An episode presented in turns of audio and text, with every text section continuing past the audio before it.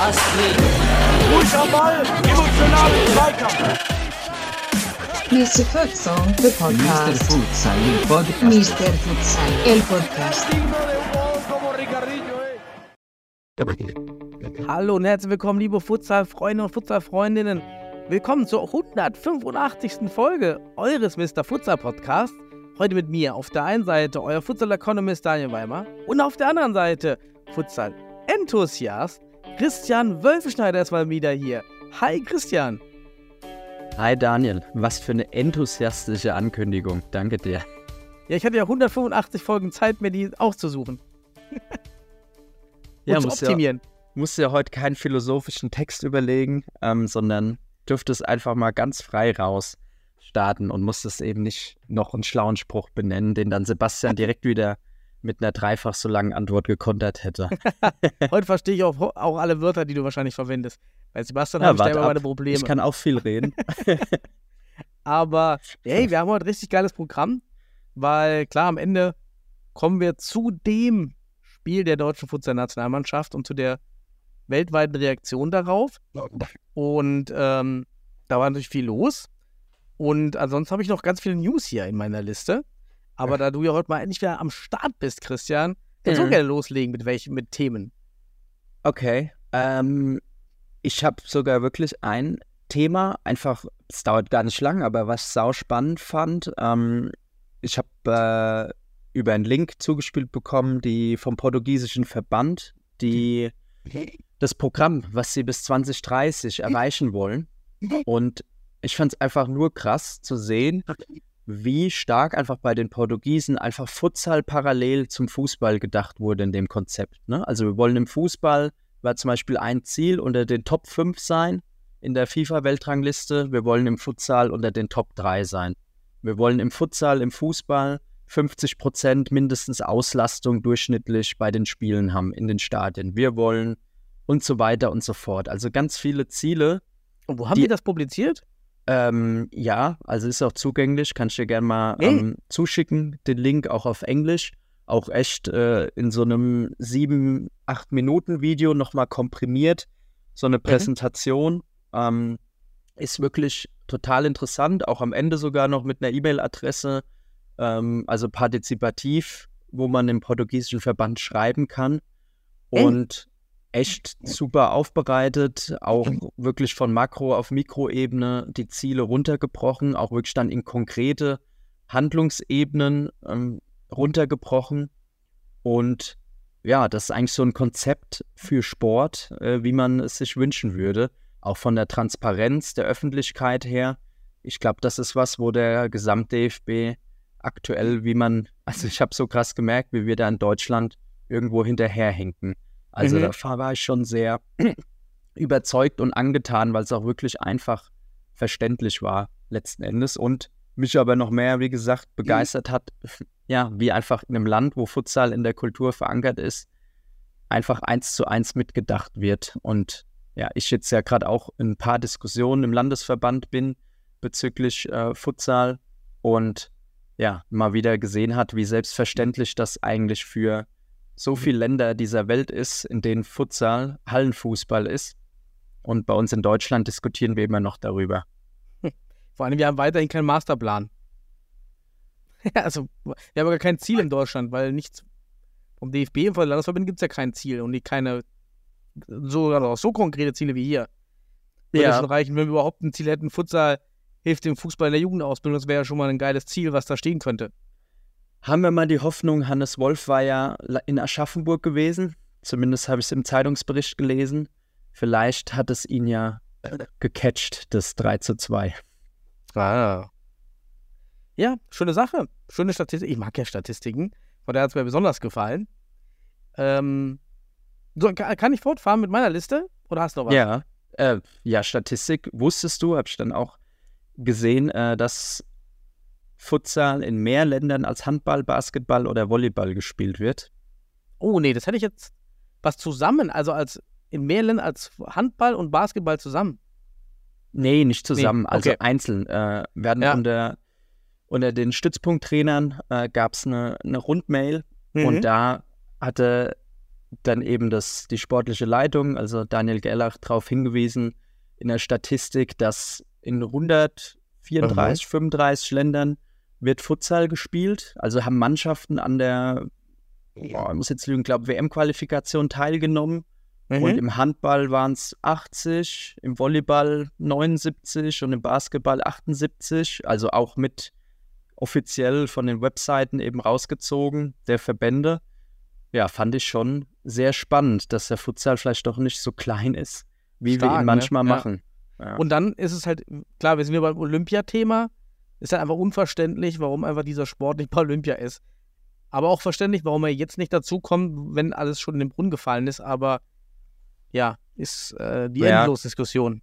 endlos Diskussion und ich glaube, es ist einfach der Konflikt auch zwischen FIFA und IOC, ähm, wo ja eh schon ein bisschen die Spannungen da sind, weil die Fußballer, Feldfußballer ja nicht ihre besten Spieler abstellen, was ja dem IOC ein Dorn im Auge ist, also im Internationalen Olympischen Komitee.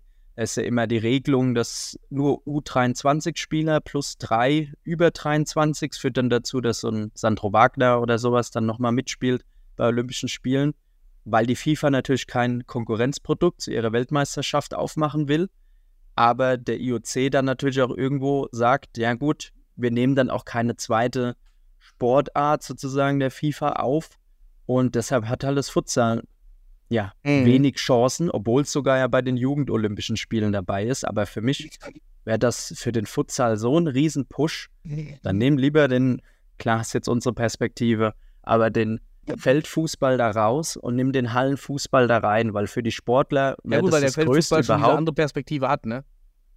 Oder den Fokus hat Ja. generell. Hm. Ja. Stimmt. Absolut, ja. Ah, das ist aber eine gute Idee. Stimmt, ja. wie du sagst, ähm, endlos Thema, aber ich meine, ist ja in jeder Sportart bei Olympischen Spielen, wo halt keine Vollprofis, sag ich mal, wie jetzt im Futsal, klar haben wir Vollprofis in einigen Ländern, aber wenn du die Geldsummen siehst, ähm, im Vergleich zum Profifußball, sind die ja gering und da wäre so ein Event für dein ganzes Leben so ein riesen Highlight, ist natürlich für einen Profifußballer auch, aber der hat einfach nochmal viel mehr andere Highlights mit WM, mit Champions League, was auch so groß wie Olympische Spiele aufgezogen sind. Mhm. Aber gut, wie gesagt, das Thema werden wir nicht ausdiskutieren. Wir sind ja auch Da biased nochmal eine in der Sache. Deshalb lass einfach weitermachen zum nächsten Thema, zu, zur Liste. Komme ich zu meiner zu, zur Newsliste oder auch zur Feedbackliste von Hörern erstmal.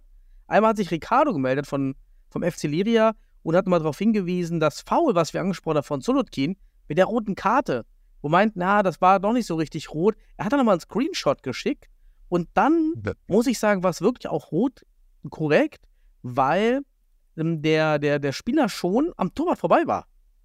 Also hat er ihn schon umspielt und dann hat er Solotkin gefoult. Also in dem Fall würde ich sagen, okay, das war eine rote Karte, weil das Tor war 100% ohne Foul da.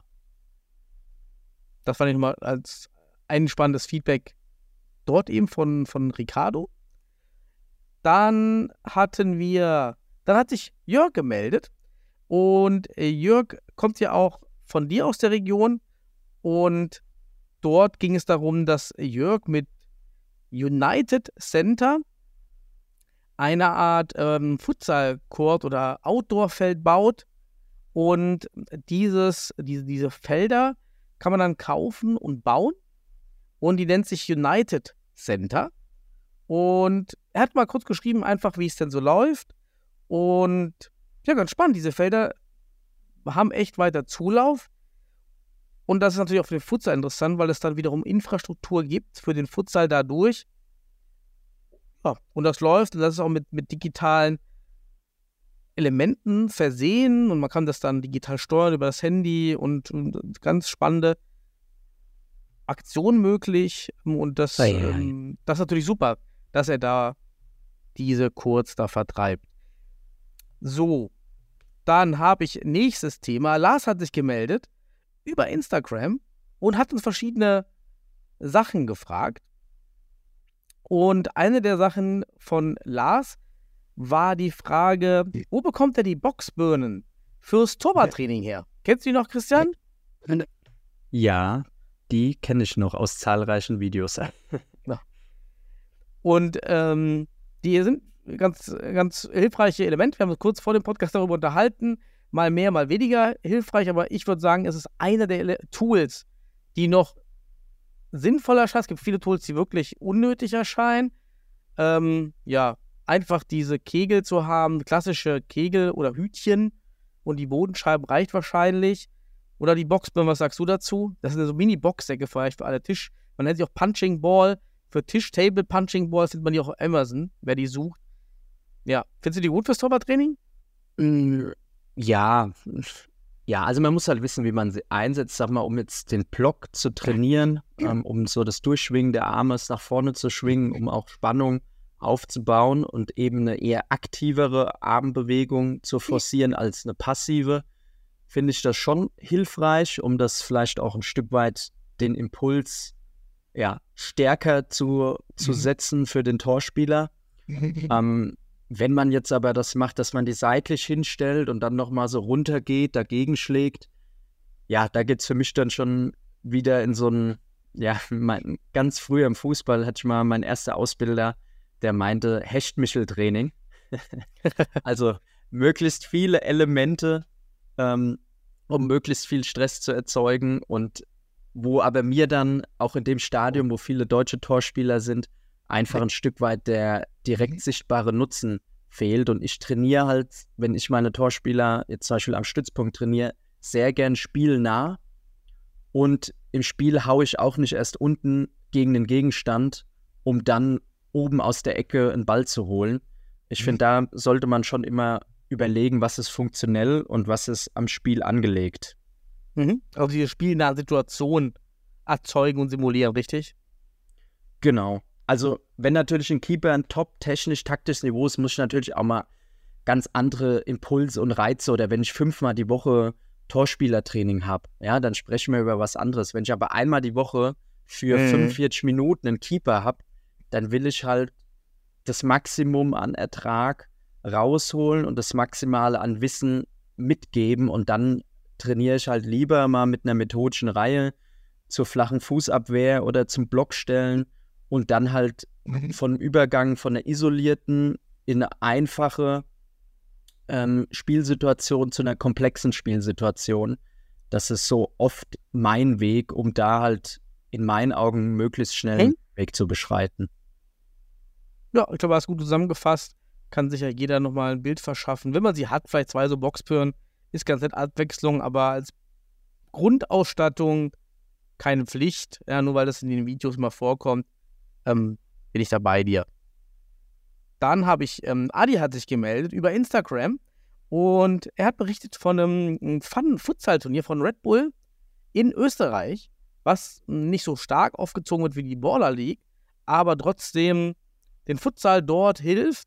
In, in Salzburg, glaube ich, äh, war dieses, ist dieses Turnier, dieses Futsal-Turnier, ähm, aber halt ausgeredet von, von Red Bull. Eine super spannende Sache. In Deutschland gibt es halt auch kein Futsal-Privatturnier. Also außer von den Futsal-Vereinen, aber mal so ein Sponsor macht so ein Futsal-Turnier, habe ich glaube ich noch nie gesehen, oder? Adi Frebatsch, fast schon, wenn er Keeper wäre, können wir sagen, der Lutz Pfannenstiels des Futsals, ja, oder? stimmt, ja, ja. Ähm, ich glaube, was mir jetzt nur in den Kopf kommt, ist, in Stuttgart gibt es doch von der ja, kroatisch, äh, kroatischen Community oder Balkan-Community ein relativ großes Futsal-Turnier immer. War das nicht auch, wo Weilendorf jetzt gesagt hat, sie durften nicht mitspielen? Mhm. Richtig, oder ja, ja, stimmt. Ja, so genau. Das, äh, genau, das, oh, wie heißt das? Cup? ich habe auch wieder vergessen. Ja, egal, mir fällt es jetzt auch nicht gerade ein. Uns kann gern dann ein Zuhörerin oder Zuhörer nochmal darauf hinweisen, wie der Cup heißt. Aber genau, das ist äh, mir jetzt bekannt, was so privates Turnier ist, wo jetzt nicht direkt ein Verein hinten dran steht.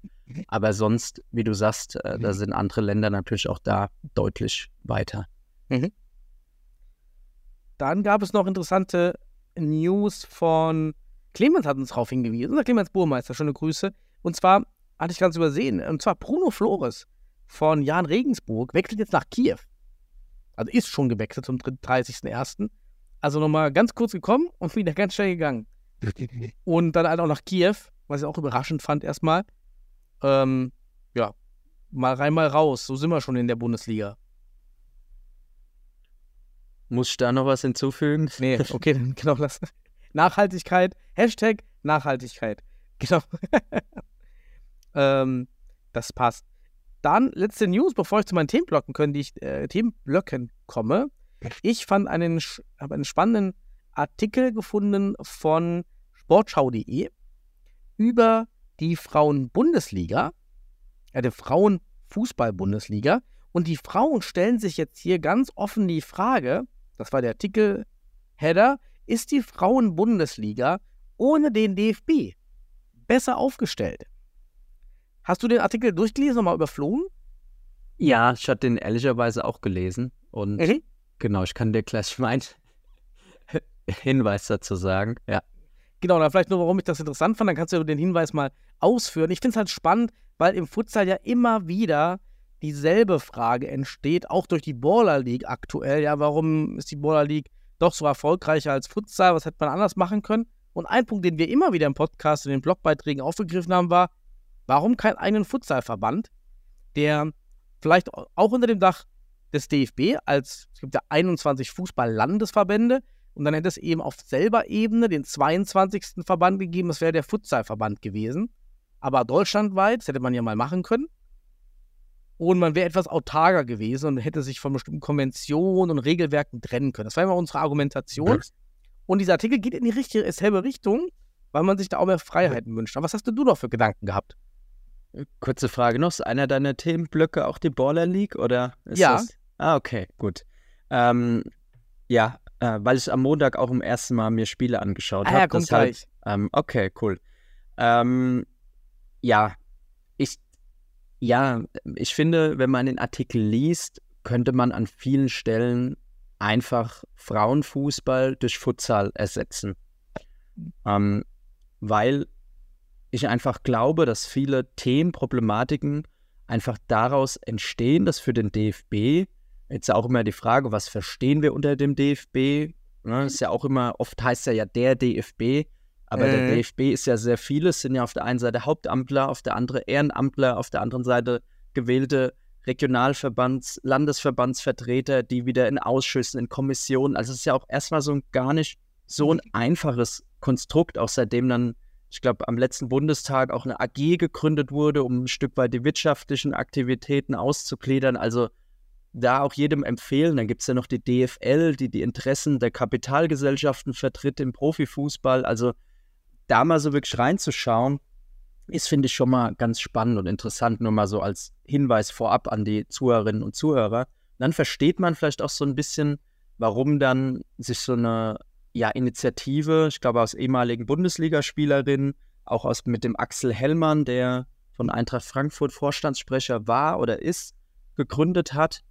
Und ja, den hat letzten Endes die Sportförderung, natürlich auch die Wettbewerbsfähigkeit, auch irgendwo vielleicht die Monetarisierung des Sports äh, im Fokus sind, aber letzten Endes auch ja die Professionalisierung. Ja, ich glaube auch im Frauenbereich, erste Liga jetzt mittlerweile schon, ähm, dass alle Profispielerinnen sind, will ich jetzt aber auch nicht meine Hand für ins Feuer legen. Vor ein paar Jahren war es definitiv noch nicht so.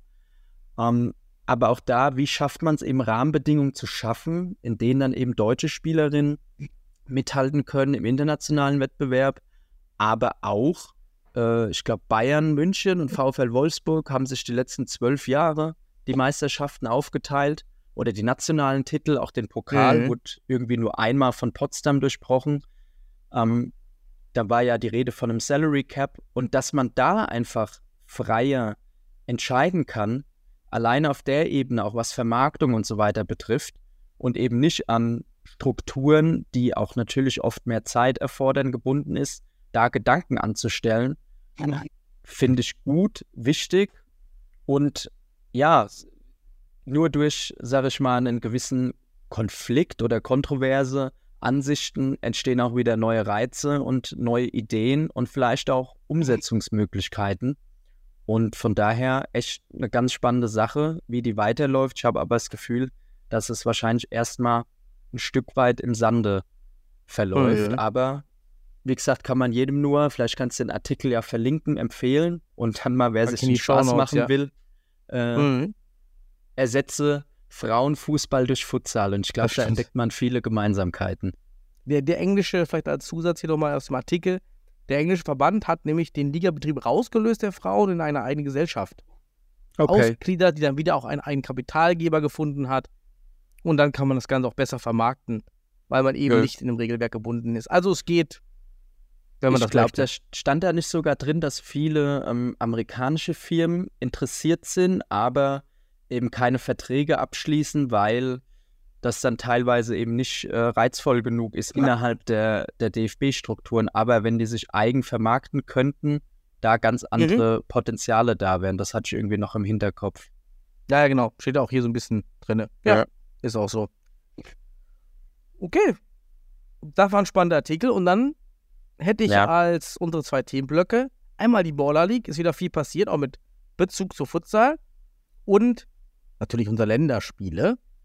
Ähm, sollen wir der Baller League starten? Gern, gern. Ja.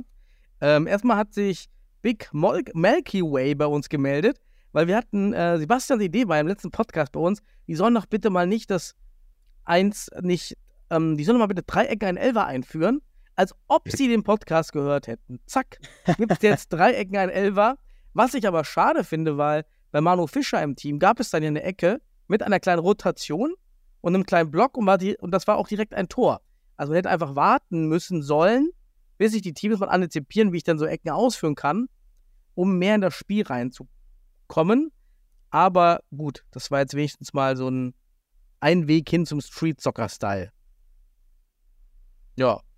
Dann hat sich Kevin gemeldet, auch über Instagram, und hat nochmal darauf hingewiesen, dass, wir hatten ja gesagt, dass bei Manu Fischer es ja so ist, dass er ständig auf seine Barcelona, auf das eine Spiel in seinem Leben angesprochen wird bei dieser Baller League. Nie von Futsal die Rede ist und gar nicht Futsal-Nationalspieler. Und dort hat man ihn doch einmal mit Futsal in Verbindung gebracht und da hat man ihn betitelt als aktuellen Futsal-Nationalspieler. Also da auch wieder alles durcheinander geworfen. Ich habe auch Manu mal angeschrieben, ob es denn so eine Art Futsalverbot dort gibt.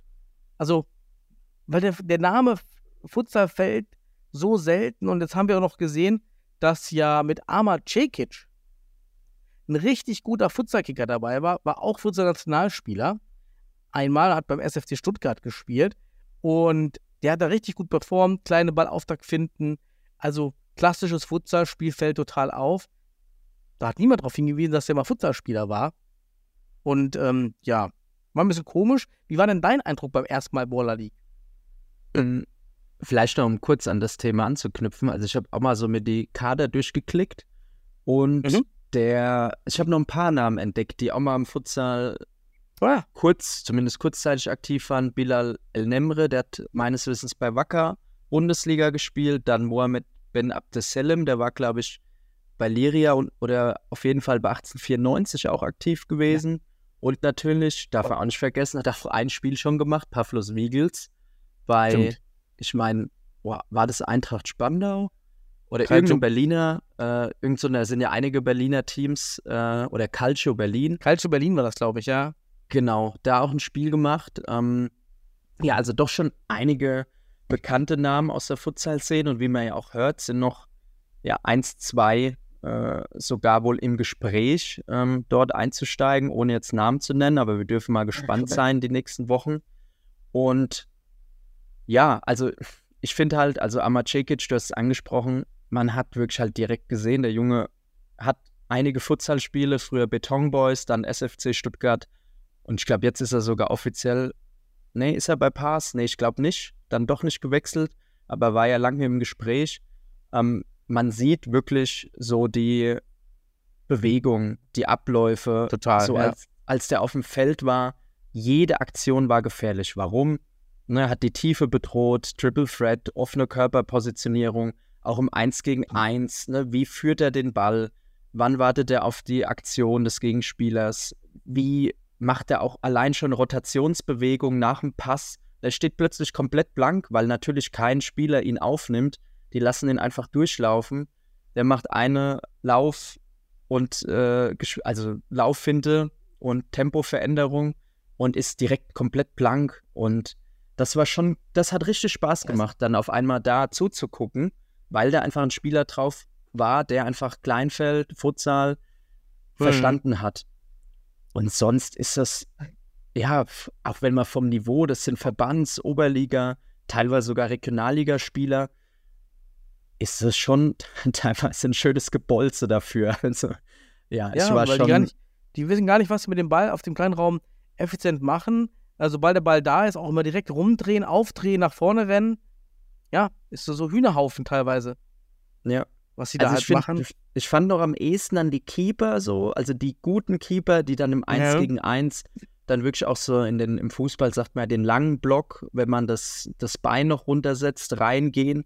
Also ein richtig so ein Block jetzt La Cruz machen eigentlich die wenigsten, sondern die gehen dann oft so in diesen langen Stimmt, Block, ja. also dass sie das, das Bein dann so abwinkeln und runtersetzen. Und da siehst du schon, vor allem bei diesem Penalty-Schießen, die meisten Paraden, dass da die Keeper richtig gut agieren und die auch die meisten Saves oft haben. Ähm, das sieht man schon, das, was am ehesten noch an Futsal erinnert, aber oh Wunder, deshalb halten sie eben auch vielleicht Bälle. Aber sonst, ja, ich glaube, ist es halt einfach, muss man sagen. Ich glaube, du hast das sogar im Vorfeld gesagt, kannst ja gleich auch noch was zu sagen. Das eine Kommentar, was dir über den Weg gelaufen ist, ähm, in Bezug von Baller League zu Futsal. Da hast du doch was Ah, ja, gesehen stimmt. die Woche. Genau. Und zwar ähm, bei LinkedIn. Auch mal ganz anderes Medium, aber ganz spannend. Und zwar bei Daniel Sprügel. Und Daniel Sprügel macht den Sports Maniac Podcast, der im Bereich Sportmanagement und Sportvermarktung schon eine hohe Reichweite hat, der Podcast. Hört, hab ihn auch früher gerne gehört, irgendwann mal abgemeldet, aber jetzt wieder angemeldet. Und dort hat man sich eben dieser Vermarktung auf Baller League genähert. Und Daniel Sprügel hat dann auch direkt in seinem Insta-Account ge geschrieben, als provokativ, tut up to discuss, sieht man am Erfolg der Baller League, dass der DFB bei Futsal verkackt hat. Also, ne, Umgangssprache, so, mal überspitzt gesagt. Und das fand ich spannend, dass er erstmal das Wort Futsal in den Mund nimmt und auch die Verbindung direkt hergestellt hat. Und ich habe da mal direkt kommentiert, einen langen Kommentar drunter gepackt, der auch m, ja sehr ja, geteilte Meinungen dann hervorgerufen hat und auch sehr viel Unwissenheit. Weil ich habe einmal geschrieben, ja, das, ähm, und ich habe es getitelt, ja, warum funktioniert diese Baller League nicht so richtig? Weil es ist nett, aber ich höre von vielen Ecken eigentlich, naja, so richtig geil ist es nicht wie die Kings League. Und ich habe drei Gründe hingeschrieben, warum ich denke, dass es eben, dass diese Übernahme, diese die, die 1 zu 1 Übernahme und Kopie aus Spanien in Deutschland nicht so funktioniert. Drei Gründe hat. Erstens, Halbfelder, Football Siete, heißt es dann in Spanien oder äh, Meio Campo in, in, in Brasilien, ähm, sind halt in Spanien feste Sportarten mit eigenen Feldern. Also gibt es wie bei uns dann eben diese Bolzplätze immer im Futsalformat eigentlich sind oder in diesen Tartanplätzen, gibt es in Spanien dieses äh, Football Siete. Äh, ist das überhaupt Spanien? Ja doch. Ähm, nicht, dass ich jetzt mit Portugiesisch verwechsel, aber Football Team sozusagen.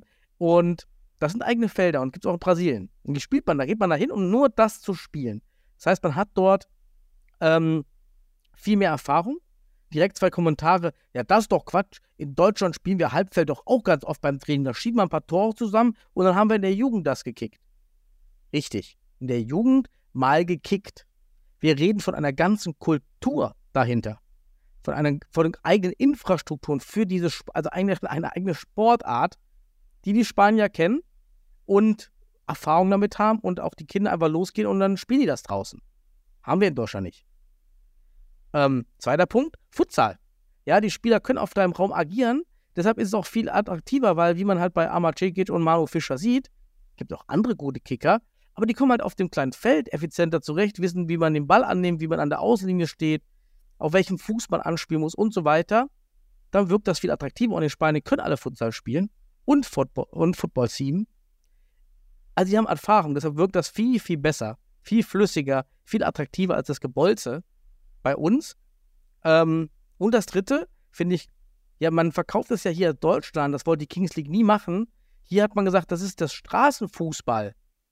Das wäre so eine, ja, das neue Straßenfußball. Und es ist ja gerade kein Straßenfußball aus meiner Sicht, weil Straßenfußball ist für mich Freiheit. Ich probiere viele Tricks. Ich mach, ich, ich, ich, ich bin frei in meinen in meinen Fußballfreudigkeit und das hier ist aber völlig verkopftes Gespiele, weil es geht ja bei den Spielern nicht um Fun. Es geht, muss man ganz klar sagen, wer hier gut performt bei dieser Baller League vor den 100.000 Twitch-Zuschauern, der wird wahrscheinlich nächste Saison einen besseren Vertrag bei einem Oberligist ergattern. Das heißt, hier geht es um Geld. Und dann sieht man halt, die Leute, die experimentieren ja nicht. Das ist knallharte Leistung, das ist auch gut, weil die sich echt anstrengen. Aber das macht es halt nicht zum Street-Soccer. Aber in Spanien wollte man das auch nie so vermarkten. Das hat man in Deutschland gemacht. Ähm, und das ist auch, fällt vielen auf, das ist es halt nicht. Und das waren nicht so meine Kommentare. Und da wurde dann eben auch direkt geschossen, auch gegen Futsal. Ja, jetzt hast du mal zwei random Spieler rausgepickt, hat einer gemeint, weil ich meinte, Arma Cekic, guck mal an, wie der da kickt oder Manu Fischer. Aber andere Spieler sind auch gut. Ja, die sind auch gut. Auch so ein Begalke, den finde ich immer noch mega. Äh, Sascha Begalke, ja. Ja. Begalke. Aber die machen halt, die sind halt gut, aber die kommen halt dann auch durch ihre Fußball-Moves dahin. Aber bei allen anderen, da gibt es halt Spieler, die schießen dreimal an die Decke. Ja. Und spielen da 300 Fehlpässe. Ja, das war so meine, meine Antwort darauf. War eine gute Diskussion, muss ich sagen, mal auf einem anderen Medium zur Thematik auch den Leuten mal mehr zu öffnen, weil die wissen nichts. Die wissen auch nicht, dass in Spanien das ganze Fußballsystem anders ist. Das Mhm. wissen die alle nicht. Ja, krass, dass du so viel äh, Rückmeldungen auch überhaupt dazu Mhm. bekommen hast. Das war mir gar nicht bewusst. Waren das so alle oder hast du noch, noch mehr? Ähm, Nee, Es waren dann bekommen. zwei, die haben, zwei hatten geantwortet und hatten beide gesagt, ja, das mit dem Halbfeld, das gibt es auch in Deutschland, das wäre totaler Quatsch, was ich da erzähle. Okay. Da habe ich sogar noch einen Link Ja. hingepostet von so einem Football Siete Stadion, ja, wo man sieht, nee, das sind dort eigene Stadien, eigene Fußballplätze, die sind nur für dieses Format gemacht. ja, Ja. vor allem ist ja alleine, das muss man ja schon mal sagen. Ich meine, ich habe ja auch im Jugendbereich Fußball lange trainiert. Klar trainierst du allein schon durch die Platzgegebenheiten auf dem Halb- oder Viertelfeld, aber da nehme ich mich damals nicht aus. Du hast ja gar nicht das Wissen, wie du Kleinfeld, Fußball, Mhm. Futsal trainierst.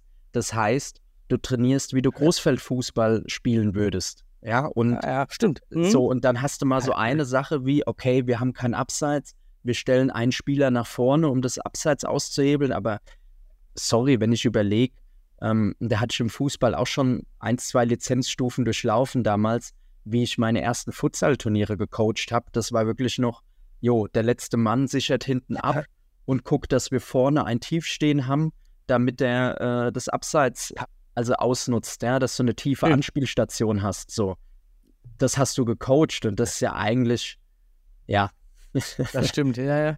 Ist, ja, eigentlich ist, ist das schon viel zu schlecht, ja. Also da muss ich auch selbst sagen, wenn ich da jetzt dran zurückdenke, aber man lernt ja, ja, so, ja, Wahnsinn, wie, wie oberflächlich das einfach eigentlich war, ne? Und gar nicht die Tiefe. Mhm. Auch jetzt so das, wie du sagst, das Kleinfeldfußball oder auch Futsals dann, dann abdeckt. Ähm, ja, was ich spannend finde, der Aspekt, den du genannt hast mit den, mit den Spielern, ähm, wenn man jetzt mal anguckt, ne, so die Spieler, wo man dann vielleicht da sagt, so, oh ja, die machen das schon richtig gut. Jetzt so ein Bigalke, ich meine, der hat zweite, dritte Liga gespielt, so war vielleicht auch eher ein technisch affiner Spieler. Ähm, aber auch so andere da, Mehmet Ekici ist ja schon aufgelaufen, hat bei Nürnberg und Bremen erste Bundesliga gespielt, Moritz Leitner hat lange erste Liga gespielt, Maxi Beister, Patrick Ebert, Diego Contento, um mal so ein paar Namen zu nennen. Ähm, ja, also wenn die in dem Rahmen nicht nochmal nach oben hin auffallen würden, wäre ja auch irgendwo bedenklich, ja. Die haben einige Titel und Bundesligaspiele gemacht, aber, und da würde ich schon sagen, wenn du die Jungs in Relation zu einem Cekic setzt, der im Fußball nur äh, Bayernliga, nur, ja, vierte, fünfte Liga spielt oder gespielt hat mal ein Jahr Regionalliga, meine ich. So, und was der aber in der Halle zaubert, Das stimmt. Und- ja. dann siehst du halt schon, dass ein Spieler, der eben Futsal typische Bewegungsabläufe technisch sowohl taktisch hat, dass der dann auf einmal auf einem Level oder sogar in meinen Augen drüber ist in so einem Setting als eben so Jungs, die jahrelang erste Liga gespielt haben. Weil ja oft auch mal so die Frage aufkommt, ja, wenn man jetzt die Futsal gegen die Fußballnationalmannschaft stellt ähm, und so weiter, in Deutschland, ja, wäre es bestimmt allein schon aufgrund der konditionell-athletischen Voraussetzungen vielleicht nochmal eine enge Geschichte, äh, wenn dann so ein Musiala, Wirtz und da reinpackst. Aber international, ich meine, die spanische Futsal-Nationalmannschaft, ich würde schon behaupten, dass sie die spanische Fußball, ja, wohl, man weiß es nicht, aber das sind wieder andere Fragen. Aber auf jeden Fall, finde ich, sieht man in der Baller League da ganz klar den Input und die Vorteile, die einfach auch der Futsal für Fußballer dann letzten Endes liefert. Und das finde ich total interessant zu sehen, wie du sagst, auch Manu Fischer. So je, fast jedes Team hat ja so, ich nenne es jetzt mal einen Stoßstürmer im Futsal, würde man sagen Pivot. Ähm, und der Manu macht einfach schon andere Bewegungen, stellt seinen Körper anders rein, hat andere Laufwege, als das andere Stoßstürmer eben entsprechend machen. Und wer da genau hinschaut, aber wie du auch sagst, das Wissen hat, finde ich schon spannend zu beobachten. Und ich würde mich echt freuen, wenn man noch den ein oder anderen da dann sieht. Äh, hast du das Spiel, das würde mich jetzt auch mal interessieren, weil es ja 5-Meter-Tore sind. Hast du Mhm. Pavlos spielen sehen? Also wie hat der sich verhalten? Das würde mich auch mal interessieren, weil als Keeper finde ich es gar nicht so Pavlos? einfach. Ja, genau, finde ich es gar nicht so einfach ähm, von, Nee, du, du kannst Den- gar nicht so viel machen. Ja, ja. ja, von den 3-Meter-Toren auf die 5-Meter-Toren in der Breite ist schon nochmal leicht anders, weil du halt noch mehr Kippzone, vielleicht auch mal Absprungzone drin hast, was du ja im Futsal, ja, also Absprungzone eigentlich gar nicht hast. Ja. Hatte ich vor zwei Podcasts mit Sebastian besprochen. dass grundsätzlich dieselbe Technik kannst du kaum machen, weil das Tor breiter ist. Aber einmal ist mir halt aufgefallen, dass Pavlos wie die Fußballtorhüter mit diesem ausgestreckten Bein im Moment des Schusses in den Ball gesprungen. Und es war ganz komisch, als ob Pavlos zurück, unbewusst, alles unbewusst, in Muscle Memory, in sein Fußball-Muscle Memory zurückgegangen ist und seine alten Fußball-Moves abgehoben hat. Und das wäre natürlich ganz spannend, ob das Gehirn dann auch von den Umständen auf einmal so umspringt und lässt sich dann eher diese Fußball-Moves auspacken als die Futsal-Moves. Weil er hat auch nicht überzeugt, muss man sagen. Okay. Ich habe es nicht gesehen, deshalb kann ich nichts zu sagen, aber ist ja eigentlich schon spannend, wenn das Gehirn oder die, ich sag mal, Sportmotorik so ein Handlungsrepertoire hat, dass du dann auswählen kannst, ne? je nach Rahmenbedingungen. Ist ja eigentlich per se was Positives, ne? Ähm, ja, aber um es vielleicht festzuhalten, also nochmal, ich finde es halt schon geil, dass Jungs, die im Feldfußball nur jetzt ohne das abzuwerten, aber was ja auch schon hoch ist, aber Regionalliga, Oberliga-Niveau haben. Ähm, ich weiß gar nicht, wo Manu Fischer einen Großteil seiner Spiele im Feldfußball gemacht hat, aber ich glaube, es war schon auch so dritte Liga, Regionalliga.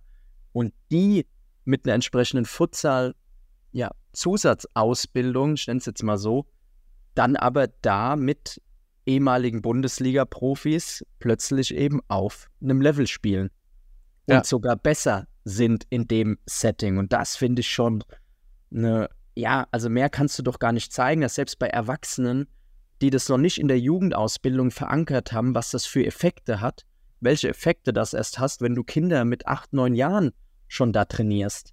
Also mehr, ja, Support für den Futsal, also kann die Baller League doch eigentlich gar nicht bringen. Ich meine, du siehst, die Leute haben Bock auf Halle, ja, was man auch oft hört, ja, Halle macht ja keinen Spaß mehr. Nee, ich meine, sehe die Länderspiele mit 3300 und 3000 Zuschauern, sehe die Klickzahlen bei der Baller League, die ja auch ein Hallenwettbewerb ist. So, die Leute haben da schon Bock drauf. Und wie du sagst, ne, so die Straße, Straßenfußball, das ist natürlich Vermarktung.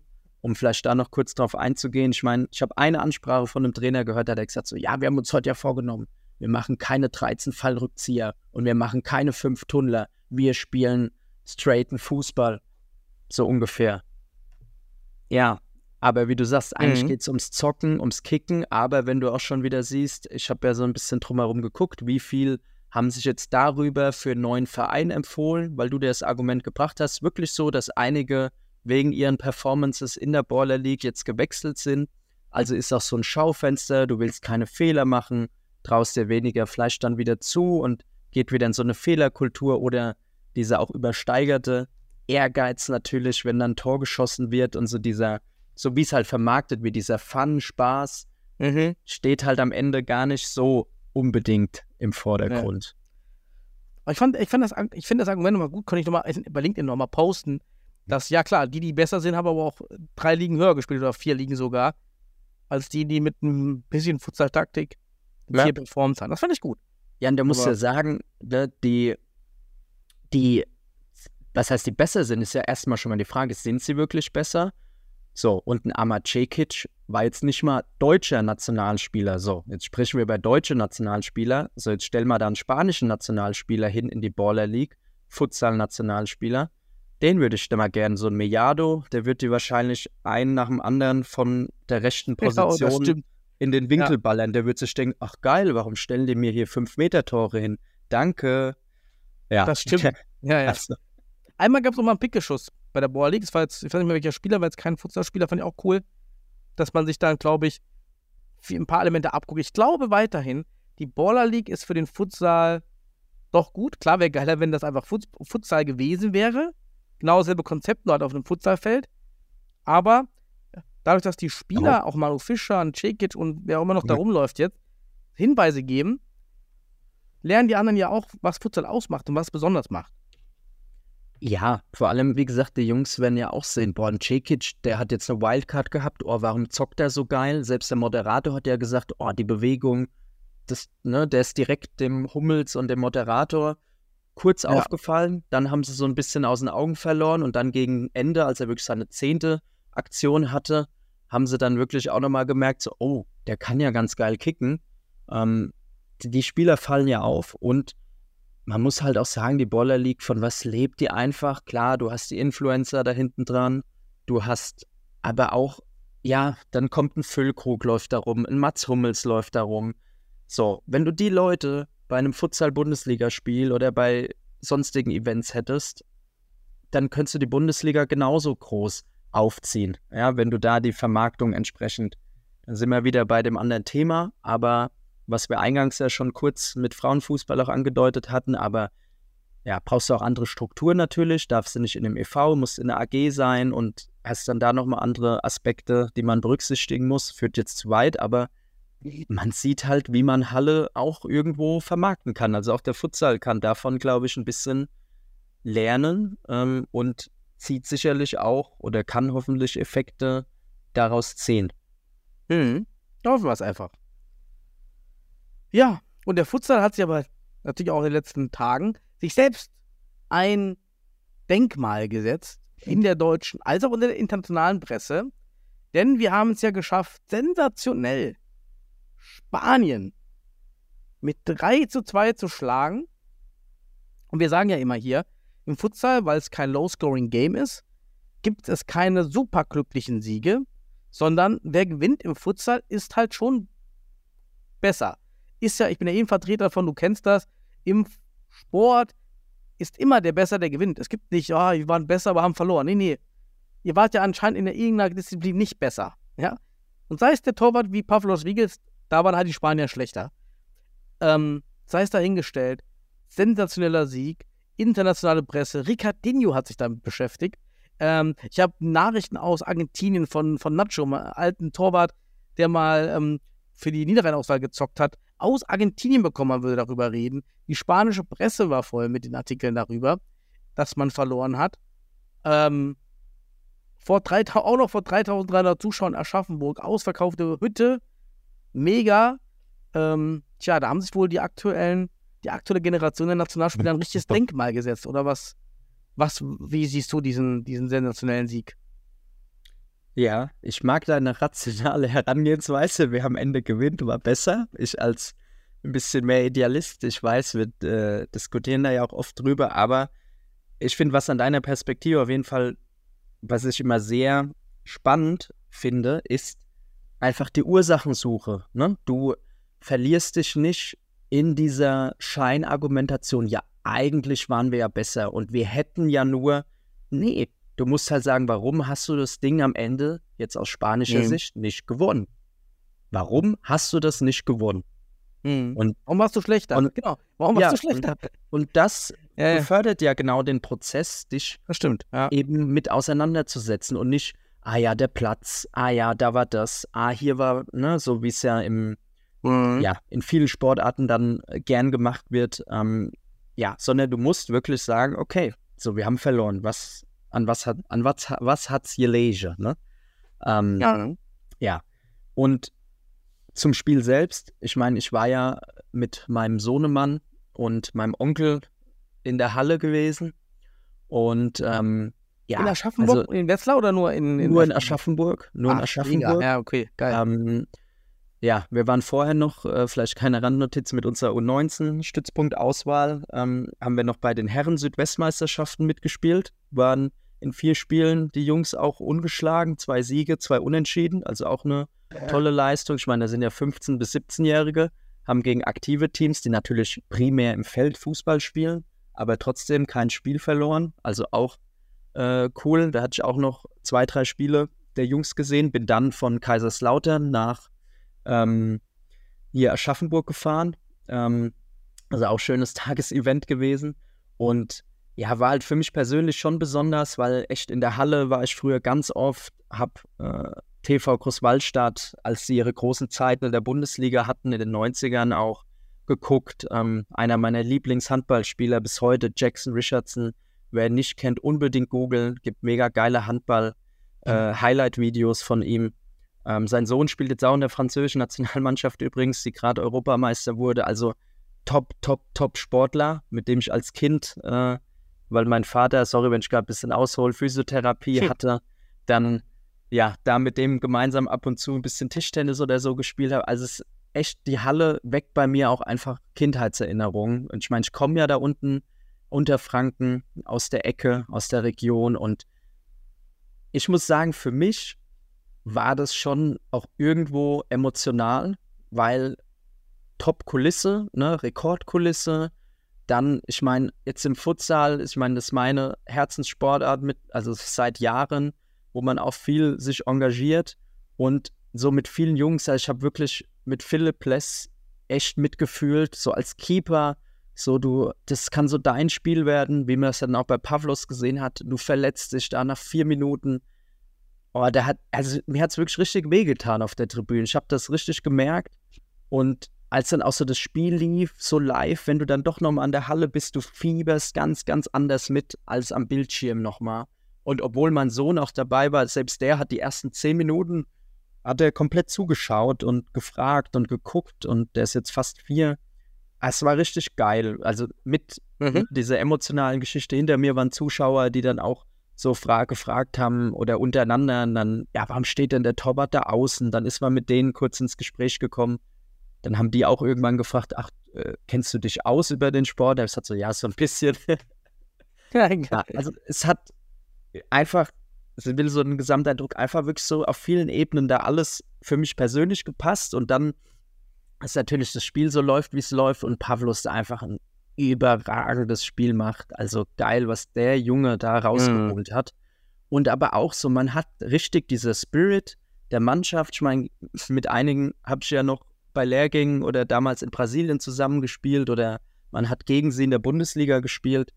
Und so die Art zu sehen, wie gut manche geworden sind. Also Christopher Wittig ist ja für mich immer das Paradebeispiel, was der über die Jahre an sich gearbeitet hat. Respekt. Ähm, aber auch Memos Definitiv, ja. und jeder hat wirklich da an seinem Limit oder über seinem Limit einfach gespielt und hat so viel Mentalität, so viel Einsatz da reingefeuert. Und die Spanier haben uns einfach anfangs, glaube ich, nicht so ganz, ja, ernst genommen ist falsch, aber haben halt auch, ja, was ja auch irgendwie gut ist, diese Ruhe. Ja, wir haben ja noch Zeit, wir haben ja noch fünf Minuten bis zur Halbzeit. Ach, wir haben ja dann noch 20 Minuten netto, so, was ja auch ein Top-Team auszeichnet, ne? Jetzt nicht panisch zu werden. Ähm, aber, und da war auch der Dienstag fast schon vorgezeichnet, weil man wusste, okay, heute am Sonntag gehen wir über unser Limit und drüber hinaus und es hat einfach alles gepasst, ja. Ohne den Keeper hätte es nicht gereicht, ohne auch das, der Michi Meier bei dem 2-1, ja, als Spanien Flying spielt, im Liegen, im Sitzen den Ball rüberlegt und Wittig den dann mit der Pike aus 25 Metern da trifft. Also, Mhm. In, in der Bruchzahl So. von einer Sekunde. Also das Ja. war ja auch wirklich ganz Ja. schnelle Verarbeitung, ne? Also Ja. wirklich bam, bam und dann war da ja, mega, und, ja. und wirklich als dieses Tor fällt, also das habe ich schon lange nicht mehr erlebt im Sport, wirklich die Halle, wie die explodiert ist. Also es war so laut in dem Moment, also wirklich, es war so laut um mich herum und man ist so richtig in diesem Schrei untergegangen. Und das war wie so, ja, wie so im Flow, obwohl man Zuschauer war. Und diese Stimmung, das war wirklich genial. Also, und da Respekt an alle Beteiligten, die, ja, die da dabei waren, von Zuschauerinnen, Mhm. Zuschauern, Ehrenamtlern, den Spielern, Trainerteam, drumherum, Leute. Das war einfach stark für unseren Sport. Also, das muss man schon sagen. Und es war nur ein Freundschaftsspiel, ne? Ähm, wenn du siehst, selbst im Fußball gibt es teilweise Probleme, dann das Stadion voll zu kriegen. Und da macht der DFB oder die Abteilung, in der auch Futsal angesiedelt ist, muss man sagen, schon einen richtig guten Job, da die Halle voll zu kriegen, eine gute Stimmung auch reinzukriegen, auch die Lichtshows und so weiter. Das ist schon top, top, top professionell. Das habe ich mir auch Und- echt gedacht. Die Investments sind schon groß. Also, und, das ist schon echt ein teures Event, ja. ja, und mittlerweile richtig gut. Also es gab auch die Möglichkeit zur Meinungsumfrage mit einem QR-Code, ähm, also auch eine Feedback-Option. Das Gesamtevent fand ich schon richtig geil und eben verbunden mit meiner persönlichen Verbundenheit zu der Halle. Hab da auch schon Finals im Ring, äh, Deutsche Meisterschaft, AC Goldbach war da so in den 90er Jahren so die Top-Mannschaft mit lauter internationalen Stars. Also du merkst, bei mir persönlich ist wirklich auch mit der Halle so viel Verbundenheit.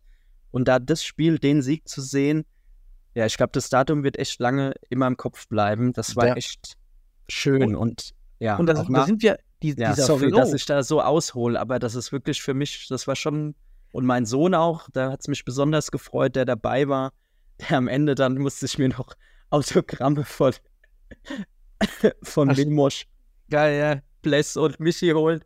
Und die Jungs haben mich gesehen, haben natürlich auch noch, Michi hat mich angeguckt, hat gestrahlt, hat gemeint, ey, cool, dass du da bist. Da stand so, ey, Michi, jetzt habe ich auch noch ein Autogramm von dir zu Hause liegen, aber mein Sohn will das. Mega. Ja. Und dann guckst du dich so an und lachst Ja, sind ja- zusammen und Das- sind ja habe dann ich auch gesagt, ey, seid stolz auf euch, wirklich, seid stolz, was ihr geschafft habt, Jungs. So, das haben vor euch noch nicht viele geschafft, Spanien zu schlagen und Spanien hat zwölf Spiele, nur zwei Gegentore kassiert und dann kriegen sie Ja. drei gegen uns. Ja, holla die Waldfee. Und, und das ist ja der Punkt, wenn du diesen Flow ansprichst. Das ist ja das, wo wir besser waren. Ja, also wo man nicht sagen kann, ja, glücklich. Nee, wir waren besser, weil wir hatten diesen Flow, wir hatten den Kampfgeist. Und das führt dich halt dazu, dass du besser warst. Das hatte Spanien nicht. Und das fehlt halt in der Leistung, dieses bis ans Limit, übers Limit gehen, ja, mit den Zuschauern. Wahnsinn, hat alles gepasst und dann bist du besser an dem Tag. Ähm, und vielleicht ist das ja auch seit Holzpfosten Schwerte, dieser Flow, der in den Hallen war. Ich habe es außerdem nicht mehr erlebt am, am, am, am Bildschirm, wo ich es ja nur gesehen habe. So eine Stimmung, so eine Eskalation in der Halle. Ja. Ähm, ja, und überleg das mal, die Kinder wie dein Sohn, die kennen das jetzt. Das ist denen ihr erstes Futsalspiel. Wie die das anders reflektieren. Ja, das ist immer so wahrscheinlich erstmal für die. Wenn du es nur einmal gesehen hast, dann ist ja erstmal, oh, ist immer so. Und Ja.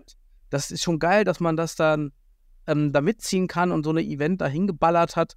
Ähm, und ich finde auch, muss man echt sagen, die Generation, die da auf dem Platz stand, die es gespielt hat, absolut verdient, wie die halt als semi-professionell oder Amateure über Jahre hinweg ihre Wochenenden für die 10.000 Lehrgänge da geopfert haben äh, und die 10.000 Piep-Tests gemacht haben, ja.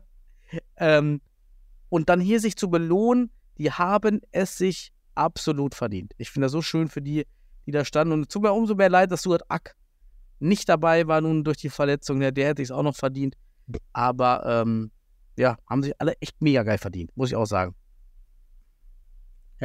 Ja, also da stimme ich dir nur zu. Ich meine, verdient oder unverdient ist ja immer so eine Frage. Ähm, aber da muss man wirklich sagen, ja, mich hat es wirklich für jeden Einzelnen, der da auf der Platte stand, wie du sagst, unter den genannten Punkten sehr gefreut. Und ja, wie du sagst, für Kinder, ne, so wie ich das von meinen Erlebnissen mit Handball oder Ringen erzählt habe, so denkt vielleicht Ja, mein Sohn gut, dann mal ja. irgendwann an das, an das Futsalspiel da in Aschaffenburg. Und ja, das war schon echt cool. Ja, sogar Geil. mein Onkel, also mein Onkel, der hat damals, ich glaube 2015, hat er das erste Mal Futsal angeschaut, als ich für die Südwestauswahl in Duisburg gespielt habe und war anfangs auch so, äh, was ist das in der Halle, was macht ihr da? War danach begeistert von Mhm. Futsal, hat dann auch immer wieder bei die Jahre Spiele von mir angeschaut und hat jetzt dann auch in der Halle hat gemeint so, ey, Christian, den 13er, den kennst du doch bestimmt. Also Memosch, ne? Ich meinte so, das war mein Lieblingsspieler, hol mir mal ein Autogramm von dem. Ja. ja. Also, aber das ist ja cool, so auch die Kinder, die Leute, die da in der Halle waren, super. Ich meine, wenn man es jetzt, das wäre jetzt so die emotionale Seite, wenn man es jetzt nüchtern spielanalytisch betrachtet, muss man natürlich sagen, was Spanien an Qualität, an Grundausbildung mitbringt, sieht man schon wie voraus, die uns einfach sind. Ähm, was Ballführung. Ballsicherheit, auch die Freilaufmuster, auch eine gewisse Variabilität im Spiel. Ne? So, du siehst schon noch bei uns im Spiel ist natürlich schon, okay, wir haben Muster A, B, C, D im Kopf und es gibt schon Spieler, Mhm. die individuell noch besser entscheiden können, aber man sieht schon noch, okay, wir nehmen uns was vor, das versuchen wir umzusetzen. Und bei Spanien siehst du halt, okay, wir lesen das Spiel und wir entscheiden jetzt, was wir machen. Also das Element siehst du viel stärker. Da wird man mit dem seitlichen Pivot, das hat man im zweiten Spiel noch mehr gesehen, als dann auch die Fitnesskomponente mehr durchkam.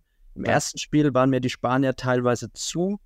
Also hätte ich mir noch mehr Variabilität, vielleicht, dass sie im letzten Drittel mal mehr noch einen Block stellen oder wirklich mal mit einem tiefen seitlichen Pivot auch arbeiten oder, oder, oder. Es war schon sehr variabel, aber ähm, das, also alleine die Bewegung, wenn man wirklich ganz dezidiert auf die Ballkontrolle, die Kontakte achtet, die Genauigkeit, das ist schon faszinierend. Also wie Spanien da einfach so eine Maschinerie runterspult. Mhm. Weil ich ganz ehrlich sagen muss, mir fehlt bei Spanien so dieser absolute Ausnahmespieler. So, ja, so ein Pani Varela bei Portugal oder ein Ziquite vorne. Ja, das stimmt. Fällt Oder- keiner richtig, richtig auf. Ricardinho oder so die alten Spieler oder so ein Cirillo damals auch und so ein äh, Ja. Fernandao. Ja, so. Ja, auch bei Brasilien, Falcao, natürlich gewinnen die dir alleine nicht das Spiel, Ja. oder sei es jetzt bei Barca und Diego, aber so ein, so Das ein stimmt. Spielertyp, ähm, der dann nochmal so ein, dann doch nochmal so sagt, okay, gib mir jetzt den Ball und ich Ja. mache jetzt mal was hier, Merlim, ne, im 1 gegen 1, ähm, Ah, Merlin, stimmt, der Mann mit den grauen Haaren, schon mit 25. ja, aber das sind, das, Ja. das irgendwie, da ist Spanien Hm, schon stimmt. sehr homogen auf einem sehr hohen Level. Ich finde es jetzt schon gut. Ich meine, die haben ja auch eine Zeit lang echt nur 1-4-0 gespielt. Ähm, dass sie jetzt wieder mit Gordillo auch mit einem Pivot spielen. Ähm, Raúl Campos hat ja auch teilweise Pivot gespielt, dass sie da zumindest wieder Morning. von wegkommen. Das erhöht schon mal wieder ihre Variabilität, aber ich finde, man merkt dann schon, warum vielleicht so ein Land wie Portugal oder auch Argentinien nochmal so eine Stufe vielleicht bei den letzten Turnieren über Spanien war. Also, da sind wir schon ganz, ganz im Detail, aber das könnte mit einer der Punkte sein. Ich Ja, es auch einfach diese Dominanz, wenn du über Jahre Dominanz hast, dann freust du dich auch kaum noch über Siege, weil jeder Sieg ja schon erwartet wird. Hm. Ja, du siehst ja auch dann an dem 9 zu 0 oder so, da wird sich ja nicht mehr wirklich gefreut. Das war dann, ja, okay, das ist immer so. Jetzt haben wir wieder die Realität hergestellt. Ähm, ist ein bisschen schade. Ich, ja, ähm, gut, aber ich glaube, auf, also Spanien hat schon da einen sehr starken Drang, Europa- oder Weltmeister ja, wieder du merkst zu an der Art zu jubeln, Mhm. ist das was anderes. Und so ein Ziquite aus Portugal, der ist, der gibt Vollgas beim Jubeln. Ne? Der freut sich richtig aus Herzen heraus. Die Spanier fand ich nicht so. Da merkst du, halt, die sind halt immer, du bist halt top. Das ist auch gar kein Vorwurf. Wenn du Ja. immer top, top, top Level bist, ist es ja normal. Aber ähm, bevor wir es vergessen, was sagst du denn zu dem Zitat von Ricardinho? Er hat ja gepostet auf Instagram ähm, nach dem Motto, ja, ähm, es hat halt Portugal mehrere Dekaden, glaube ich, stand dann da, ähm, benötigt, um einmal gegen Spanien zu gewinnen. Deutschland hat noch fünf Jahre gebraucht, wo ich bis heute nicht weiß, wo kommen diese fünf Jahre her? Was war 2009, was, was war denn 2019? Keine Ahnung. Ja, wieso fünf Jahre? Also da siehst du schon, er war nicht informiert. Ja. Ähm, und eigentlich habe ich, dann, wo man die ersten Zeilen liest, cool, hat er irgendwie nett gemeint. Wir haben es irgendwie schneller geschafft. Und dann kommt aber der Satz. Ja, am Ende war das überhaupt kein Signal für irgendwas. Es war einfach nur dummer Zufall. Ähm, wie, wie, wie verstehst du sein, sein, sein, sein Zitat? Ja. Also klar, auf einerseits, glaube ich, will er vielleicht auch darauf hinweisen, ja, lass mich kurz überlegen, ähm, um es nett auszudrücken. Nee. Ähm, ich glaube, einerseits will er halt darauf hinweisen, ja, wie viel harte Arbeit das jahrelang war, ähm, Spanien zu schlagen. Vielleicht auch, um so den eigenen Erfolg größer dastehen zu lassen, ne? weil wir haben es nach so vielen Jahren geschafft und mussten so hart dafür arbeiten. Und Mhm. mittlerweile schafft es ja selbst Deutschland, ne, die ja erst seit 2019, was ja nicht stimmt, wir wissen ja seit 2016, eine Nationalmannschaft haben. Vielleicht hat er auch irgendwo im Kopf gehabt, dass da das erste Mal an der Quali teilgenommen wurde. Keine Ahnung, was er Ja. da im Kopf hatte. Ja. Ähm, ja, aber ich glaube, dass da schon irgendwie um so auch letzten Endes unbewusst oder bewusst um eine eigene Aufwertung geht. Ne? Wir mussten ja viel harter dafür arbeiten, um Spanien zu schlagen. Vielleicht auch so ein bisschen Spanien-Bashing. Ich meine, er hat selbst lange in Spanien gespielt, aber klar weiß man ja schon, Portugal und Spanien, Iberische Halbinsel ist ja schon auch eine gewisse Rivalität immer da. Ähm, das spielt vielleicht sicherlich da auch noch mit rein. Ähm, ja, ist schon auch irgendwo, ist halt die Frage auch für mich, hat das Zitat jeder so verstanden oder wurde es überhaupt richtig? Ich meine, du bist ja portugiesischsprachig, ich meine, du wirst es auf jeden Fall richtig Mhm. übersetzt haben, aber weil er sogar der DFB ist auf seiner, glaube ich, habe ich einen Screenshot gesehen, auf seiner Insta-Seite gepostet hat, ganz stolz. Ähm, Ja, die haben es da nicht so verstanden. Ja, aber, ja, was ja eigentlich meiner eher schon eine gemeine Aussage auch irgendwo ist, oder? Genau. Gegenüber dem deutschen Futsal. ich finde, es ist schwer. Du kannst auf zwei Arten verstehen. Du kannst einmal verstehen, ah, okay, Deutschland, ihr habt jetzt hier per Zufall gewonnen. Ähm, naja, ähm, letztendlich haben wir es auch im zweiten Spiel gesehen, dass es Zufall war. Als wir damals gewonnen haben, da waren wir auf einem Level. Wir haben überzeugend gewonnen, das war kein Zufall. Wir, halt, wir hätten auch am Tag danach gewonnen. Wir hätten nicht 9-0 verloren. So in der Richtung. So, das kannst du aber zweimal, zwei deuten. Einmal dieses, ja, aber gut, Deutschland, er es ja, sorry, sorry, Hm? wenn ich kurz einhake, aber er hat es ja, das muss man nur zeitlich richtigstellen, er hat es vor dem 0 zu 9 gepostet. Das ist jetzt Aber das deine, gemeint. Das Okay. ist ja meine Interpretation oder die negative. Ja, ja, das war Zufall. Ihr könnt ja eigentlich gar nichts. Weißt du? Was wollt Mhm. ihr überhaupt? Als wir damals gewonnen haben, waren wir auf einem, wirklich einem Niveau. Ihr hattet nur Glück, Zufall. Das wäre die sehr, das wäre das Bashing. Seid mal ruhig, ihr könnt gar nichts. Ja. Und die andere ist halt wirklich, okay, wir haben es geschafft, wir hatten eine lange, wir hatten eine lange Zeit, aber cool, dass ihr es geschafft habt. Es war Zufall. So nach dem Motto, se- seid euch bewusst, dass es Zufall war für euch. Hebt nicht ab. Ihr habt es erreicht, es war geil für euch, es war ein geiles Signal an die Welt, aber hebt nicht ab, das wäre positiv gemeint. Ja, also genießt diesen. Moment. Ja, genießt diesen Moment, aber denkt dran, es war irgendwie Zufall bei euch, bei uns nicht. Deshalb seht es ein bisschen anders. Da hat er ganz klar recht. Vielleicht war auch, ich finde auch das 9-0 war schon gut. Also einfach um, die hatten ein geiles Moment, aber dann auch wieder, hey Leute, wir müssen es einordnen, nicht, dass wir jetzt hier auch beim DFB diese Erwartungen auf einmal an die nächste Quali, du weißt ja, wie der DFB tickt, dann heißt es auf einmal, ja, also jetzt wollen wir auch hier Quali gewinnen. Äh, Ja. Also Quali durch und weißt du, also, also ja, also, hoffe ich nicht bei Ja. denen, die involviert sind, aber bei denen, die den Sportart Mhm. nur so ja, extrem sagen. beachten. Da Ja, muss man nochmal differenzieren. Ja. Ja, ja. Ähm, Aber es sind so die zwei Sachen, die ich interpretiere bei Ricardini. Ja, ist interessant auf jeden Fall. Also ich würde, ähm, ich sag mal, Mr. jetzt Ricardinho als Persönlichkeit oder auch Originalzitate, ich habe schon oft, also ich habe teilweise schon von Leuten gehört, dass er wohl auch manchmal sehr kontrovers ist in seinen Aussagen.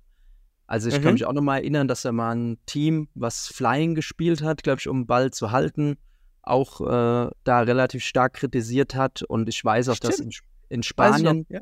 ja, mit ihm immer mal äh, Konflikte gab, äh, auch von Leuten, die mit direkt mit ihm zu tun hatten, aber man müsste ihn natürlich da als Person besser kennen. Gehen wir jetzt mal von aus, ich sage jetzt mal von deiner positiven Interpretation.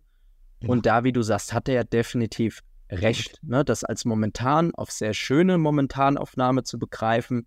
Aber wir haben ja auch ein, zwei Posts gesehen, die dann so in der Art, ja, wir sind in der Weltspitze angekommen und wir können uns mit den Top-Nationen messen.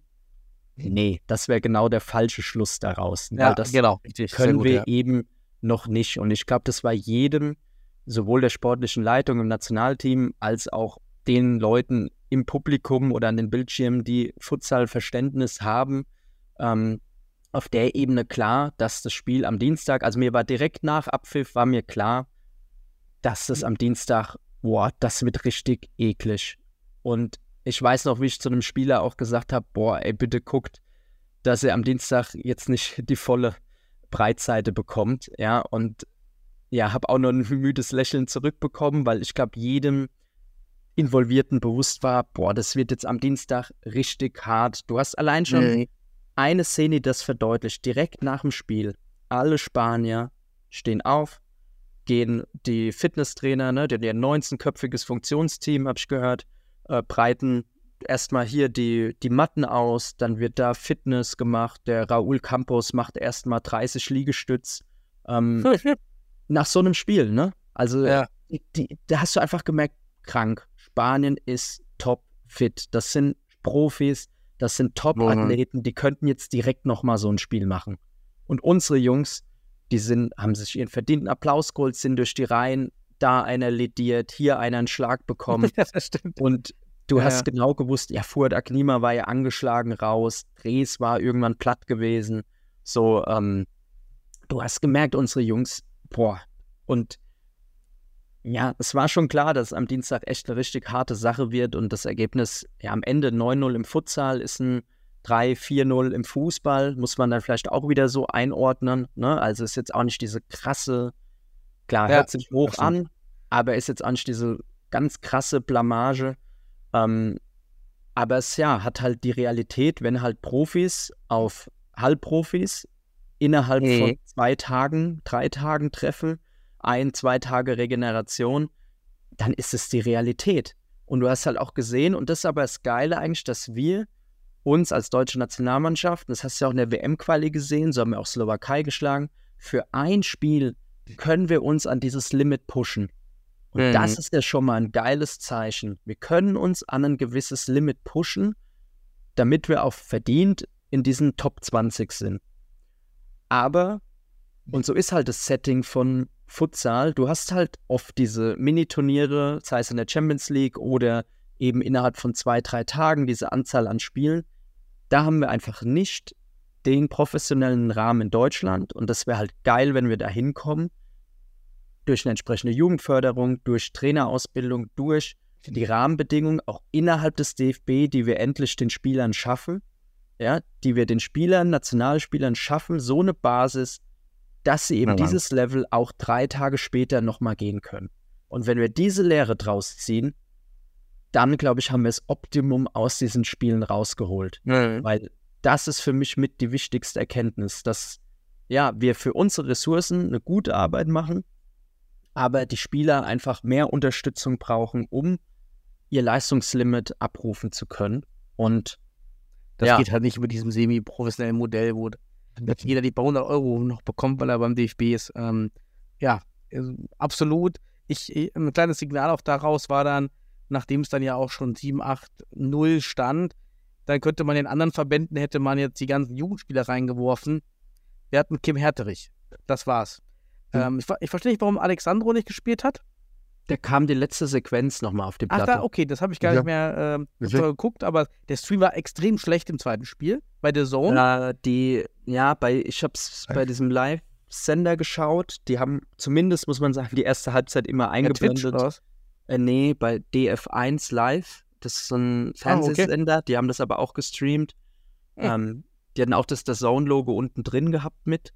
Die haben sich Okay. auch mehrmals entschuldigt per so Reiter für die technische Störung. Die zweite Hälfte lief eigentlich ganz ordentlich, muss man sagen. Also Dann die habe ich Alessandro gar nicht mehr gesehen. Aber was ich sagen Ja. wollte, Ja, sorry für die das macht einen ja am meisten Angst. Aber er hat auch gesagt, die Jungs, die jetzt da spielen, die haben sie ein richtiges Zeichen gesetzt, haben sich abgeholt, was verdient war. Und das zweite Spiel war eher in die Zukunft geblickt.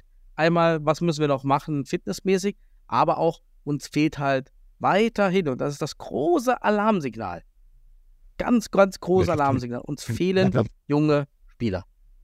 Ja, ein, ein Sacklam, ein, ein Wittig, ein Meier, die sind halt jetzt am Ende, ah, Wittig vielleicht noch nicht, aber Meier, Sacklam, ähm, auch ein Dekrot, der da nochmal irgendwie da, ja, auch ein halb unglückliches äh, Chance bekommen hat, warum jetzt hier, okay, sei dahingestellt. Sah auch ein, zweimal unglücklich aus, aber auch der, die sind halt vom Alter her raus Ja. in, in drei, vier Jahren. Wer, wer kommt dann? Ja, ein Härterich war der Einzige, der Alessandro, ich weiß gar nicht, wie alt er ist, aber ähm, Der ist, glaube ich, auch noch nicht, der ist, glaube ich, auch 25 oder so, auch noch Ja. nicht so alt. Aber ja, du sprichst natürlich einen entscheidenden Punkt an und zeigt auch für mich, jetzt nicht nur, weil ich als Koordinator in Mainz aktiv bin, aber die Wichtigkeit der U19-Stützpunkte, dass wir da überhaupt zumindest da versuchen, irgendeine Grundlage zu schaffen. Natürlich, wie Sebastian ja auch immer zu Recht sagt, müssen wir auch die Jungs in die Vereine kriegen. Ne, ein Herterich war auch in der, war einer, der in dem ersten Stützpunktlehrgang, äh, Stützpunkt dabei war, an einem der ersten Stützpunkte so. Der hat es geschafft, dort anzukommen. Das ist jetzt einer von der ganz geringen Grundgesamtheit. Und ich finde, ich hätte den sogar schon früher reingeworfen. Ähm, ich fand den in seinen Sequenzen, hat er es echt ordentlich gemacht, weil er auch dann fit war und ja, spielt in meinen Augen, sag ich auch ganz ehrlich, in Regensburg viel zu wenig. Also sorry, viel zu wenig. Ihr habt einen jungen deutschen Nationalspieler, setzt den Junge doch viel mehr ein. Also sorry an der Stelle, aber kann ich nicht nachvollziehen, auch wenn ich mir vielleicht jetzt einen Rüffel für die Aussage hole. Ähm, aber der Junge muss spielen, der ist auch nicht schlecht, der ist gut, der kann sich entwickeln. Und ja, da hofft man jetzt natürlich über das Stützpunktsystem, dass da mehr solcher Spieler noch durchrutschen, reinkommen, einen Weg in die Futsalvereine finden. Aber du brauchst natürlich auch unser Jugendkeeper, der jetzt zum Lehrgang fährt, wurde jetzt von der Zeitung interviewt. Und was hat er gesagt? Was würde er sich für den Futsal wünschen? Fand ich ganz interessant. Er hat gesagt, ja, würde ich gerne Jugendspielbetrieb wünschen, dass er auch jede Woche Mhm. spielen könnte. Ja. Und genau das Endlich. ist es. Ne? Der fährt jetzt, unser Stützpunktkeeper, zum U19-Lehrgang. Ähm, der hat super Anlagen. Ich sag, wenn der jede Woche spielen würde, Erfahrung sammeln könnte, so kann er halt bei unserem Mhm. Stützpunkt einmal die Woche, ähm, vielleicht machen wir so nochmal Taubertraining, aber ja, der braucht jetzt eigentlich Spielpraxis, Spielpraxis. Und da muss es halt Ideen, Ansätze geben, wie es einfach einen kontinuierlichen Spielbetrieb, Hm. wie es Einzug in Jugendförderung erhalten kann, weil, wie du sagst, ne, Spanien könnte, selbst das dritte Team Ich meine, von Spanien das- würde uns das auch Probleme Das, was bereiten. man aus meiner ne? Sicht am Also- schnellsten machen kann, ist das Alter im Futsalspielbetrieb auf 16 Jahre absenken. Was ja auch in Holland, ich glaube in Holland, auch schon der Fall ist, da Ja. weiß ich, dass, dass das, glaube ich, so gelebt wird. Das wäre das Schnellste, was du tun kannst, weil dann bekommst du wenigstens für die, die in diesen Stützpunkten sind, ja eine, eine Spielmöglichkeit hin. Ja, natürlich. Ja, dann hast du natürlich, ja, aber dann sind sie trotzdem noch in Fußballvereinen aktiv, ne? Dann hast du halt da noch, noch den Konflikt natürlich, aber es wäre eine Option mehr. Ähm, bei uns spielt jetzt auch das erste Mal ein U19-Spieler vom Stützpunkt, äh, jüngerer Jahrgang, der haben wir jetzt frei gemacht, der spielt am Samstag sein erstes Spiel. Ähm, ja, Mhm. also bin ich auch mal gespannt, wie der sich schlägt. Ähm, aber schon mal cool, dass da einer den Weg schon mal gefunden hat Oh, meine, Ähm, gut. Ja. in Sport. Und ja, wie du sagst, ich habe mal al- ein Beispiel nur dazu. Was glaubst du, wie alt ist Mejado? Was glaubst du? Das hat die doch gesagt. War der, war der nicht 33 oder so? Oder der andere? Von Spanien, Mejado, Linksfuß. War auch, nee, ist auch Kapitän, meine ich, von Spanien. Nee. Aber Mejado, Nummer, boah, Gott. Kann doch sein, ich ich. wechseln jetzt mit dem. hat auch Flying gespielt am Ende. Ich glaube, hat ja, er auch ich, die ja, 13. weiß ich. Ja, wie alt ist er denn? 24. So. Das ist schon der spanische Topspieler mit. Ja, der ist 24. Das heißt, er spielt wahrscheinlich noch zehn Jahre auf dem Niveau. Ne? Also das zu dem, was du, was du gesagt Mhm. hast, ja, so mit, mit Jugend, das meine ich auch mit Spanien könnte noch ein drittes Team. Also wenn du überlegst, ein, Stimmt, ein, ja. ein Katea, ein, ein Chino, also was für Spieler da auch noch da sind, ne? Und das war schon, das war schon mit einer Top 11. Also Spanien hat da jetzt nicht mit einer B11 gespielt. Ja, wenn man sich auch die, so die Bilder der vergangenen Quali-Spiele anschaut, da haben vielleicht zwei, drei gefehlt, aber da wird ja auch einfach rotiert, weil die einfach so eine krasse Grundgesandtheit haben. Und da, wie du sagst, wenn bei uns dann mal so eine Achse wegbricht, die natürlich auch die meiste Futsal-Erfahrung haben, ja, kann das auch so ein Setback Ja. dann wieder geben, wenn die Nachwuchsförderung bis dahin nicht entsprechend erfolgt ist. Und man versucht es aber mit den U19-Stützpunkten, aber man müsste natürlich eine viel größere Grundgesamtheit und Basis aufbauen. Ich habe letztens das U19-Regionalfinale, also so ähnlich wie so früher unser Landesauswahlturnier oder unser Sichtungsturnier, gibt es in Spanien auch so ein Regionalturnier geguckt. Also brutales Finale. Ich glaube, Sebastian hat ja den Link auch dir reingestellt, wo dann 1-1 und dann am Ende stand es 4-3 in der letzten Minute netto. Ähm, ja, aber was da schon für ein Niveau war, technisch, taktisch, und die Jungs werden vielleicht am Ende nicht mal in der zweiten spanischen Liga landen, teilweise. Das ist halt schon faszinierend. Ja, Und wir haben ja wirklich eine Einmaligkeit in Deutschland, das hat kaum ein anderer Verband, dass alle Fußballkinder im Winter Futsal spielen müssen. So, Mhm. Dann ist halt wieder das Argument, wenn die Trainer nicht im Futsal ausgebildet sind, ja, dann spielen die eigentlich nur wieder Genau. Fußball, verstehen nicht die Genau. Besonderheiten und Ja, und auch nur- Spaß im Spiel, ne? Auch nur, wenn es ein Verbandswettbewerb ist. Wenn es private Turniere sind, Das muss, stimmt, muss ja. kein Futsal gespielt werden. Aber ja, das wäre wieder ein Thema. Da wollen sie jetzt bei uns bei den Aktiven im Landesverband die Futsal-Südwestmeisterschaft abschaffen. Da habe ich jetzt mit dem Verband, also den Vertretern, die ja nicht dann auch die Hauptämtler sind, teilweise sind ja auch dann Ehrenamtler, eine Mail geschrieben, habe jetzt sogar eine konstruktive Antwort bekommen, obwohl meine Mail schon relativ deutlich auch war äh, von den Konsequenzen. Und ja, man will sich zu einem Austausch treffen. Also das ist schon mal ein positiver Lichtblick. War ich auch sehr überrascht, also positiv überrascht, aber zeigt halt auf, wir müssen in Deutschland immer noch aufklären, dass halt Futsal der Hallenfußball ist. Das müssen wir immer noch leisten und das muss uns auch bei allen Erfolgen, der die Nationalmannschaft hat, einfach auch bewusst sein. Ja. Und ja, übrigens fand ich geil bei den Spaniern, einer meiner Lieblingsspieler, Pani Agua, war mit dabei. Der hat schon letztes Jahr in der zweiten Liga so ein geiler Kicker, kleiner, bisschen untersetzter. Ähm, ja, vielleicht denkt man manchmal, ist er auch ein bisschen zu pummelig, aber richtig geiler Linksfuß. Der hat auch dieses Chip-Ding äh, mit dem Rücken äh, gemacht über De Groot, wo der mit, dem, mit der Knieabwehr rauskommt. Oh ja, das Den, Ding. Oh, den musst du mal die nächsten Jahre noch, Pani Agua, mal beobachten. Ich finde den seit zwei Jahren, drei Jahren beobachte ich den. Ich finde den so genial. Und als ich dann gesehen habe in Wetzlar, weil der war im ersten Spiel nicht im Kader, der spielt, habe ich mir gedacht, ja, Wahnsinn. Jetzt ist er auch in der Nationalmannschaft angekommen. Geiler Linksfuß. Ja, so ein Player to watch. Ja, hat er da auch ziemlich gut performt, muss man sagen. Und äh, vielleicht, wo, das mir gerade auch einfällt, was ich eigentlich sagen wollte noch, wo man auch sieht, wie wir Deutschland entwickelt haben, damit du auch gegen Spanien gewinnen kannst, ist das Tor, was wir geschossen haben, das 1-0, weil ähm, das wird auch nicht random. Ja, da, da, ich, wenn man das vor Augen hat, der Söser nimmt den Ball an, dann blockt Oliveira den Gegner, dann spielt der, dann spielt Söser, spielt wirklich genau auf dem Außenfuß an, der direkt im Lauf nimmt den Ball mit der Sohle an, spielt ihn dann durch die Beine, dann mit der Picke. Also dieses Tor entsteht nur, wenn du in allen Bewegungen alle Spieler auf dem Feld, futsalspezifisch, autom automatisch, also unbewusst korrekt, das vollziehst. Ansonsten schießt du kein Tor gegen Spanien. Und das dauert halt. Auch bei anderen Spielern, die jetzt erst reinkommen, dauert das Jahre. Wenn Ja. man so sieht. Stimme ich dir zu. Wobei sich auch viele Jungs, auch wenn die Entwicklung jetzt, finde ich, kann man auch mal hervorheben, so ein Maxi Grünberg siehst, ähm, ist das schon, schon positiv, was dann die Jungs in der kurzen Zeit ohne eine entsprechende Ausbildung dann rausholen. Aber wie du sagst, bei dem Tor sieht man das, ne? da muss halt jeder im Detail gut arbeiten. Und dann, selbst dann, selbst dann, ich meine, Wittig macht das überragend, das 1 gegen 1. Ähm, auch schön Triple Threat vorher, tiefe Bedrohung auf Mhm. Körperposition. Er kennt es, schiebt ihn durch die Beine. Aber dann musst du auch sagen, Jesus Herrero, ich weiß nicht, was er da für eine Idee hatte, aber normal hält er den und sagt äh, Danke für den Schuss. Ähm, ohne das jetzt irgendwie abzuwerten, das Tor. Ne? Aber geil, hat mich mega gefreut, aber da merkst du halt, normal musst du bis zum Ende, normal muss der Schuss von Wittig, der muss in Winkel fliegen, damit er reingeht. Ja, und dann merkst du eigentlich, was du tun musst gegen so ein Team wie Spanien, normal, um überhaupt ein Tor zu schießen. Ne? Da können alle Aktionen, wie du sagst, vorher richtig sein. Da kann geiles 1 gegen 1 gewonnen werden.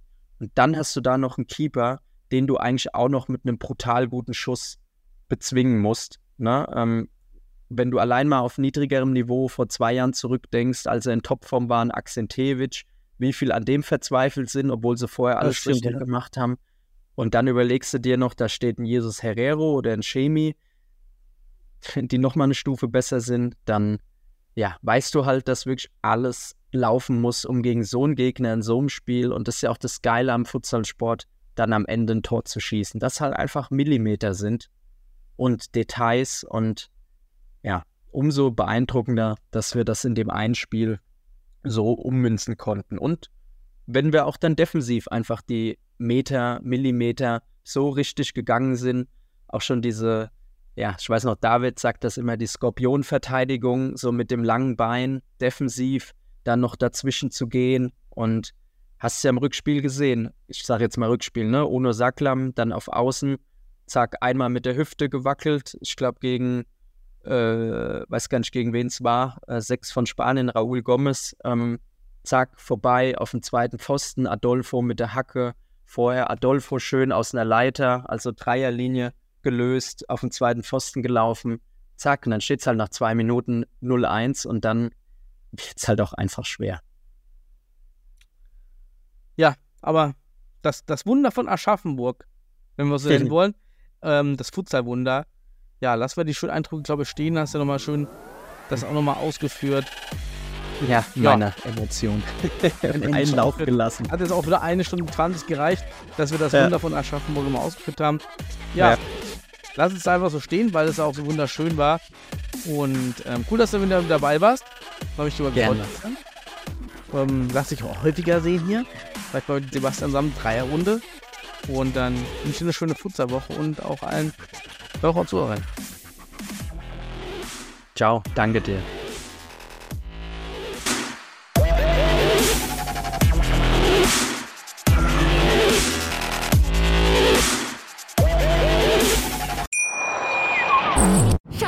Ich bin neu verliebt. Was?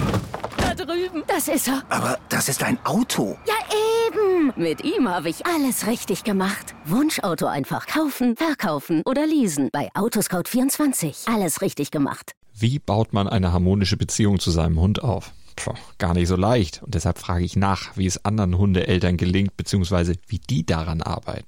Bei Iswas Dog reden wir dann drüber. Alle 14 Tage neu mit mir, Malte Asmus und unserer Expertin für eine harmonische Mensch-Hund-Beziehung, Melanie Lippisch. Ist was, Dog? Mit Malte Asmus. Überall, wo es Podcasts gibt.